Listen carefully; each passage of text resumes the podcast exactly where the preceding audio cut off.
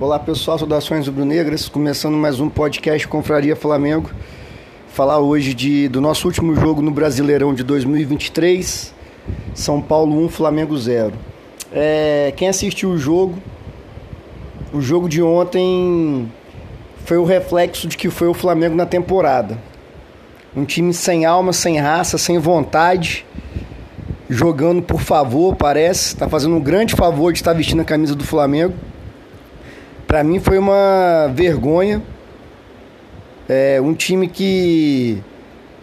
O Flamengo, é, contextualizando, né? O Flamengo estava em quarto lugar, precisava ganhar para se garantir no G4, para entrar direto na fase de grupos da Libertadores. Por quê? Se o Flamengo empatasse ou perdesse, como perdeu, e o Botafogo ou o Bragantino ganhasse, poderia entrar na pré-Libertadores. Só que, para nossa sorte, é uma coisa até que normal, o Botafogo perdeu para o Inter e com isso o Flamengo se garantiu em quarto lugar é, no Campeonato Brasileiro.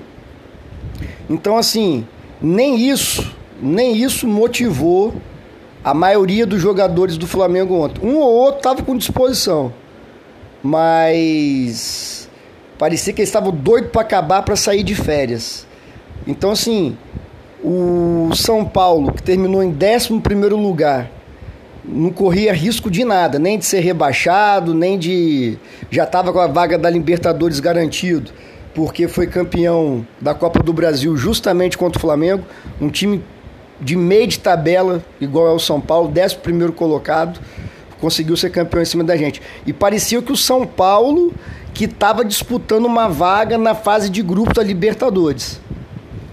Então, assim, foi constrangedor, na minha opinião, a falta de interesse do Flamengo, dos jogadores do Flamengo é, na partida de ontem, sabe? Diz respeito com a gente que é torcedor. É, no jogo lá que o Flamengo ganhou do Cuiabá, 63 mil flamenguistas no Maracanã. Mais uma vez o Flamengo termina a temporada com, com o time que mais levou torcedor ao estádio muito à frente do São Paulo, que foi segundo colocado, mas nada motiva esses caras. Sabe? Pô, colocou o técnico Tite lá, que é o técnico pô, de duas Copas do Mundo. O cara, é, querendo ou não, ele é bom, entende, mas nada motiva. É, e um exemplo desse Flamengo preguiçoso, arrastado, mascarado, para mim é o Gerson. O Gerson fez uma partida muito boa esse ano jogando de segundo volante, foi contra o Palmeiras. O Flamengo meteu 3 a 0 na, décima ter, na 33 rodada. Ali eu acho que eu e todo flamenguista acreditou no título, né? Mas depois não deu. É, ontem ele andou em campo. Aí depois, quando ele foi substituído no início do segundo tempo, chegou a informação de que ele estava passando mal. Se estava passando mal, não era nem para ter jogado sabe? É...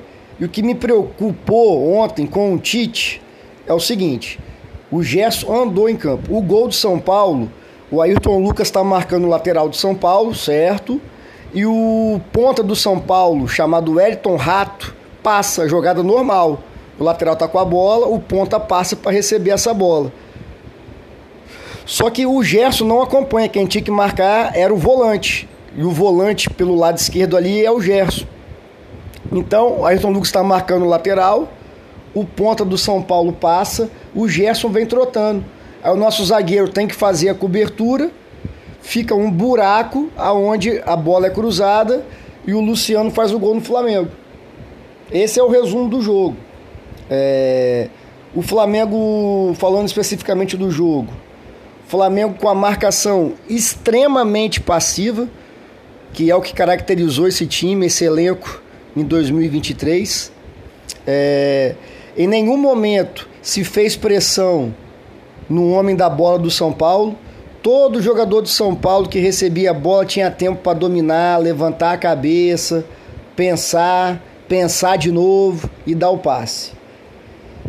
Então, o Campeonato Brasileiro, se não tiver marcação, se não pressionar o homem da bola, vai ficar na roda para qualquer time. Aí o que, que o Tite tem culpa? Para mim, o erro do Tite ontem, como eu estava falando, foi só esse: não tirar o Gerson. Ele tá, fiquei preocupado de estar tá se rendendo à panela. Vou explicar. O Gerson não jogou nada no primeiro tempo, andou em campo. Tava passando mal, não tava passando mal. O fato é que ele andou em campo. Segundo volante andou. O gol sai porque ele não acompanhou o ponta. O que, que deveria ter feito? Tirasse o Gerson, colocado outro jogador. Mas não. Tirou o Luiz Araújo, que chegou agora, não tem moral nenhuma no elenco. Tirou o Luiz Araújo, que não vinha jogando bem, mas estava longe de ser o pior. Tirou o Luiz Araújo, botou o Vitor Hugo e botou o Gerson para jogar lá na direita. Ele botou o Gerson para jogar no lugar do Luiz Araújo e botou o Vitor Hugo para fazer o segundo volante. O Gerson continu, né, continuou sem render, aí botou o Everton, substituições lá. Então eu espero do fundo do coração que o Tite, o Tite entende de tática, de posicionamento, de treinamento, de motivar jogador, isso aí tudo bem. Agora, não pode se render à panela. O gesto era para ter saído no intervalo, né? Mas enfim, e o jogo foi isso. O Flamengo olhando o São Paulo tocar a bola como queria quando o Flamengo tinha a bola, Flamengo na parte com a bola. Sem a bola, passividade. Com a bola, morosidade. Um time lento, desinteressado, desatento, displicente. Não teve nenhuma triangulações pelas pontas. Não teve aproximação entre os meios e o atacante pelo meio ali. Não teve é, tecnicamente, o Flamengo não venceu nenhuma disputa mano a mano. Nenhum jogador do Flamengo deu um drible decisivo para poder cruzar, para poder dar um passo, para poder chutar. Não teve nada. O goleiro do São Paulo assistiu o jogo de dentro do campo. Isso é, para mim, é extremamente preocupante. Porque precisa fazer mais o que para esses caras jogarem? É, eu até recomendo, na Flá TV tem a despedida do Felipe Luiz, que a Flá TV fez muito legal, muito legal mesmo. Quem puder assiste lá no YouTube. Uma coisa que o Felipe Luiz fala, lá de 2019, é que todo mundo botou o Flamengo acima de tudo. Eles tinham discussões lá que o Jorge Jesus dava esporro, cobrava muito, o jogador retrucava, mas era em prol do Flamengo. Isso nunca atrapalhou. Felipe Luiz fala, era sempre pensando no melhor para o Flamengo, Flamengo em primeiro lugar. Esse ano não foi isso. Independente dos vários erros da diretoria que eu já cansei de falar aqui, né? Vários, não vou nem falar porque todo mundo sabe. A parte dos jogadores faltou. E o exemplo é o Flamengo faz o último jogo da temporada, reflete tudo que foi esse ano. Alguém acha que o Tite mandou os jogadores ficarem marcando passivamente sem pressionar o homem da bola? Alguém acha que o Tite falou: quando a gente tiver com a bola, vamos jogar espaçado um do outro, com preguiça, sem velocidade, ficar tocando para o lado. Não vamos procurar fazer triangulações pelas pontas, nem aproximação pelo meio. Lógico que não. Só que se o jogador não quiser, não tiver vontade, não vai sair do papel, vai, vai ficar aquele esse péssimo jogo do Flamengo contra o São Paulo. É, para mim foi vergonhoso, cara. Foi assim, um deboche com a nossa cara. Aí o Arrascaeta falou bem, o Everton Ribeiro fez um texto lá no Instagram hoje. Só cara, a gente está cansado de ouvir se os jogadores sabem que não estão jogando bem, que não estão correndo, passa a correr, porra. A análise do jogo é essa. O Flamengo não quis jogar, preguiça, já falei. Não tem o que analisar, nada, não teve nada. Então, assim, é preocupante pro ano que vem. Sabe? É... O elenco do Flamengo vive um, um. Acho que vários núcleos, assim. Né? não sei se núcleo é a palavra certa, mas assim, jogador remanescente de 2019, são as grandes estrelas. Jogadores que chegaram depois, estão procurando seu espaço. Sabe? Eu percebo alguns jogadores como o Pulgar, como o Alan. O Alan entrou ontem. Não tô nem falando se ele jogou bem, se ele jogou mal. Mas o Alan entrou com vontade. Para mim, o melhor lance do Flamengo é quando o Alan disputa uma bola. O Alan, né? Alan disputa uma bola. O juiz dá falta no meio de campo. O jogador do São Paulo fica caído. Ele vai, xinga o jogador do São Paulo, faz, tá fazendo cera. É o único que fez isso. Os outros todos nem aí pro jogo. O cara entrou com vontade, o Alan. Entrou com vontade, reclamou com o juiz, reclamou com o jogador do São Paulo, pediu pressa. Enquanto que os outros vão com uma morosidade danada. O capitão do time é o Gerson, não pode. O capitão reflete né, aquilo que, que se espera do clube, do time. É o Gerson, todo mundo vai andar. Aí é o que eu estava falando, o Pulgar, os zagueiros, a dupla de zaga, é, Cebolinha, o próprio Luiz Araújo. É nítido que os caras querem mais, assim, estão mais ligados no jogo. E tem a galera que já está com burro na sombra. Ganhou duas Libertadores, dois brasileiros, dois cariocas, duas Recopa, uma Supercopa. Copa do Brasil, é fantástico o currículo dos caras, de 2019 para cá. Mas para eles está bom, porque a desculpa está pronta. Ah, já ganhamos muito. Aí eu coloco nesse balaio aí Gerson, Everton Ribeiro, Arrascaeta, o próprio Pedro. Pedro ontem, que vergonha, cara. Parecia uma parede que a bola batia ia para qualquer lado lá. Horrível, não acertou nada. Gabigol. Então vive esse contraste o elenco do Flamengo. Aí o que acontece? Os caras chegaram, não tem a moral desses de 2019. Eles tentam correr, mas os caras não acompanham. Aí vai contaminando negativamente. Não estou falando que tem que mandar a geração de 2019 embora, não. Mas tem que cobrar, botar para jogar, é, botar os caras, chamar a atenção, ver o que, que tá pegando, se quer sair do Flamengo para né, ganhar mais dinheiro em, num contrato novo. Tem que ver o que está acontecendo. E o técnico, o Tite, tem poder para isso, tem tamanho para isso. Bancar quem tem que bancar. Como eu já disse, me assustou ele tirar o Luiz Araújo para não tirar o Gerson.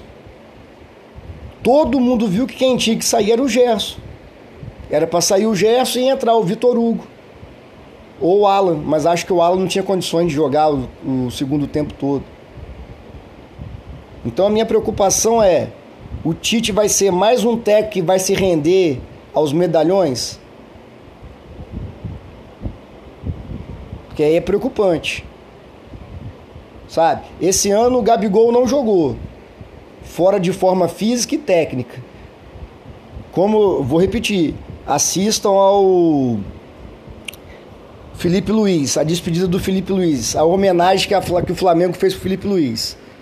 Ele a todo momento fala: botar o Flamengo acima de tudo. Ele falou, jogador profissional, ele falou, eu sempre botei o futebol acima de tudo. Por isso que teve a carreira que teve. No Flamengo é nítido que o Gabigol, por exemplo, esse ano não botou o Flamengo nem o futebol acima do Liu Gabi. Outros jogadores também não estão com a cabeça no Flamengo. Pode dar entrevista depois. O que, que o Arrascaeta jogou ontem? Nada, nada. Não jogou nada. Há algum tempo que tem uns, tem uns lampejos de craque, que ele é craque, muito craque, a Arrascaeta é muito craque. Mas há quanto tempo que não joga bem uma partida toda, que, que ele sempre jogava? Tem um lampejo aqui, o outro lampejo ali. Então, assim, foi preocupante esse jogo contra o São Paulo. Infelizmente, eu não vou nem falar, ah, vai aprender com os erros, porque não vai. Né? É, eu estou tentando ao máximo parar de falar da diretoria, porque o Landim falou que o Marcos Braz continua independente de qualquer coisa. Então não adianta né? ficar dando murro em ponta de faca. Então a minha esperança é o Tite botar quem está melhor para jogar, independente de nome. E o Flamengo aí está com 200 milhões para gastar que faça boas contratações. É, só espero que não seja assim, quer ver? De três contratações, duas do empresário Bertolucci. Porque Flamengo, né, tem maracutaia com esse empresário aí. Já empurrou um monte de jogador ruim. Em relação. Como estou falando do pessoal de 2019 que continua lá. Né? Bruno Henrique, Gabigol, Arrascaeta, Everton Ribeiro e Gerson. Acho que não tem mais nenhum, não. Todos jogam bem. Só que tem que ver se eles ainda querem, se eles ainda querem botar o Flamengo acima dos interesses pessoais. Já ganharam muito, muita fama, muito dinheiro merecido. Todos eles têm negócio fora, né? O Gabigol é cantor de trap, o Arrascaeta é dono de padaria, o Gerson é dono de pizzaria. Nada contra, o cara tem que ter a vida dele mesmo, né? Já tá pensando no futuro e tal. Mas até que ponto qual é o, o que está pesando mais, a vida particular ou a vida profissional? Eu acho que isso aí ficou muito a desejar nesse ano. É... O Everton Ribeiro, falando especificamente do Everton Ribeiro, algumas pessoas me perguntaram a questão lá que deu no jogo, né? Ah, vai renovar por mais um ou por mais dois anos? Para mim, para mim, não renova nem por um ano. Ontem, se vocês vão lembrar aí, tem uma bola que ele pega na, na direita, na ponta direita. O jogador do São Paulo toma a bola dele com uma facilidade tremenda. E ele não consegue acompanhar o jogador do São Paulo. O jogador do São Paulo rouba a bola dele fácil e sai com a bola dominada. O Everton Ribeiro, sem a bola, não consegue acompanhar. E pior do que isso, fica muito para trás. Fica muito para trás. Então, assim, já deu.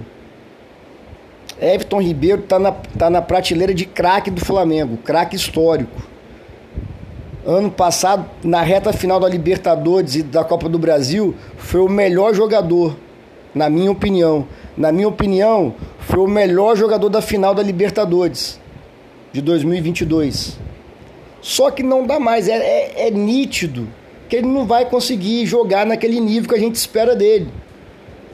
E o Flamengo está trazendo o De La Cruz. Ótima contratação se se confirmar. O De La Cruz faz a função dele. Então o Flamengo tem que chegar, Everton Ribeiro, muito obrigado. Nós não vamos renovar, entendemos que já deu. Faz a festa. O Everton Ribeiro merece uma festa de despedida. Merece todas as homenagens. Merece até ter um. Lá na Gávea tem um busto de um monte de jogador. Merece ter o dele também. Só que, cara, a gente é Flamengo, tem que pensar no que é melhor pro Flamengo. O melhor pro Flamengo é não renovar com o Everton Ribeiro. Ah, mas ele pode ir pro Corinthians. Vai, cara, já deu. Pode ir pro Corinthians, pro São Paulo, pra Arábia Saudita. Segue a vida dele, a gente segue a nossa. Com carinho eterno por ele. Só que o Flamengo não vai fazer, não sabe, né? Como eu, como eu falei, não vou falar muito da diretoria, mas não sabe fazer essa transição. E o jogador, outra coisa também que eu falo do Felipe Luiz, que ele falou o seguinte: eu não posso mais ajudar o Flamengo, então eu vou parar de jogar. Eu não consigo mais jogar no alto nível que o Flamengo merece e precisa. É a mesma coisa que o Everton Ribeiro, tem que se tocar também. Porque o que, que vai acontecer? Se renovar com ele, entendeu? A gente vai ficar puto, porque vai, ele não vai jogar bem, virar Entendeu? Não vai mais, está em declínio. Aí nós vamos começar a xingar ele, reclamar, óbvio que vai acontecer isso. Aí vai manchar toda a história que ele tem no Flamengo, bonita história de títulos. Então assim, sabe, o jogador também tem que entender que já deu já. Igual o Rodrigo Caio, craque. Craque. Mas o Rodrigo Caio entendeu que é melhor ele trocar de time foi super homenageado, mais do que merecido. É outro que está na história do Flamengo, jogou demais 2019. Depois, coitado, se machucou várias vezes, gravemente, pegou bactéria e ficou na UTI. Que ele seja feliz agora em outro clube. O Rodrigo Caio entendeu isso. Mas o Everton Ribeiro tá lá, quer renovar por mais dois anos. Claro que quer. Todo, o ambiente do Flamengo é bom lá internamente. O Felipe Luiz fala muito disso também. Ganha bem, totalmente adaptado ao Rio de Janeiro. Só que o clube tem que fazer o que é melhor para o clube, não para o jogador, o funcionário aí. E o melhor para o Flamengo, chegou ao fim a nossa relação com o Everton Ribeiro. E vida que segue para os dois lados. Então, a minha opinião, para quem né, perguntou e tal, é, não renova nem por um ano. Acabou. Traz o Dela Cruz, traz outros jogadores, chegou a hora de renovar. O Bruno Henrique já assinou por três anos. Né? O Gabigol esfriou as negociações com toda, toda razão. O contrato do Gabigol acaba em 2024. O Flamengo e eu, né, eu acho que a maioria dos torcedores, não sei, eu tenho interesse do Gabigol encerrar a carreira no Flamengo. Desde, desde que volte a ser jogador de futebol. O jogador de futebol tem que ter preparo físico impecável, ser atleta. Melhorar a parte técnica muito, que esse ano ele tropeçou na bola. Focar no futebol, na carreira e focar no Flamengo. Aí beleza. Então só tem que conversar com o Gabigol renovação lá no meio do ano que vem. Que é quando né, pode assinar pré-contrato e tal. Então é muito fácil jogar no Flamengo. Você vê, Everton Ribeiro tá jogando nada, que é mais dois anos de contrato. O Gabigol ficou de férias o ano todo, quer renovar por mais cinco, sendo que o contrato só acaba em 2024. O Bruno Henrique, vindo de lesão grave, não tá jogando bem. Também tem um lampejo aqui e outro lá. Não, não, tem uma sequência boa de jogos. Renovou por mais três anos. Entendeu? Então a gente deveria ter uma diretoria que analisasse o que é o melhor pra gente. Só que isso não acontece. Aí fica essa mistura de jogadores. Como eu já disse, jogadores que chegaram depois de 2019, que estão querendo jogar com raça, querendo conquistar mais títulos, junto com jogadores acomodados. A esperança que eu tenho é que o Tite consiga né, reverter essa mentalidade acomodada da galera de 2019. Que aí o Flamengo vira um time praticamente imbatível. É, só para terminar, o ano de 2023 é um ano de fracasso, um, dos, um, um ano de maiores fracassos da história do Flamengo, por quê? Antes Antes, lá atrás, o Flamengo não tinha dinheiro e tal, fazia time meia boca. Se pegasse um G4, né? Tava ótimo. Agora, um time milionário, com faturamento bilionário o clube, não ganhar nada, correu o risco real de pegar pré-Libertadores. Então, assim, foi eliminado nas quartas de finais da, da Libertadores pelo Olímpia do Paraguai. Perdeu a final da Copa do Brasil para um time medíocre, medíocre eu me refiro a de meio mesmo, de metade, né? Meio de tabela. Décimo primeiro colocado no Brasileirão, ficou 13 pontos atrás do Flamengo.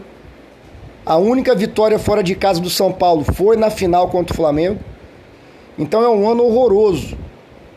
Só que o presidente já está analisando agora desde 2019, quando ele assumiu. Se fosse assim, era para o presidente campeão mundial de 81 tá lá até hoje, que é, é o maior marco da nossa história, é o campeonato mundial. Só que como o Landim é safado, já está mudando a narrativa. Não, temos que analisar o meu mandato como um todo. Então, assim, é preocupante, né? Esse ano é um fracasso completo para mim e ficou nítido pelo menos para mim, essa, essa questão do elenco, sim, de objetivos, de vontade diferente, vai contaminando para baixo, infelizmente, né? É... Para 2024 o Tite consiga reverter essa mentalidade dos jogadores de 2019, que os caras voltem a querer ganhar pelo Flamengo, não fiquem acomodados as contratações, essa parte do ano também agora, para mim é bem chata, mas eu entendo que os jornalistas, o cara vive de, de jornal, jornalismo esportivo, futebol. Ele né, acabou o Brasileirão, acabou tudo, o cara tem que falar o que agora? É de contratação mesmo, especulação. Aí todo dia os caras botam lá, Flamengo tá atrás de fulano e tal. O único que tá praticamente certo, pelas notícias que eu vejo lá do pessoal do, né, da, do GE, é, o pessoal sério que cobre o Flamengo, Pedro Henrique Torre da ESPN, é, o De La Cruz realmente parece que está fechado, assim, está bem encaminhado, e o Léo Ortiz do, do Bragantino, entendeu? Mas aí essa parte do ano eu entendo o lado deles, mas é, eu não gosto de especulação. Contratou, a gente vai ver se vai dar certo ou não. Então espero que o Flamengo faça boas contratações, que não contrate só jogador do Bertolucci, que o Tite indique os jogadores, né? Todo mundo sabe quais são as posições carentes, para a gente poder ter um ano de 2024 bom. Bom é com título, porque apesar dos pesares, o Flamengo ainda quase conseguiu ser campeão brasileiro. Quase conseguiu não, mas ainda conseguiu disputar ali depois daquela vitória boa de 3 a 0 contra o Palmeiras. Mas enfim, é aguardar. Eu vou, para quem me acompanha, gosta dos meus comentários, eu vou lá no final do ano, lá pro dia 31, eu vou ver se eu consigo fazer uma retrospectiva do desse ano porcaria do Flamengo, pra gente terminar o ano bem. Valeu, pessoal. Saudações rubro-negras, abraço, até a próxima.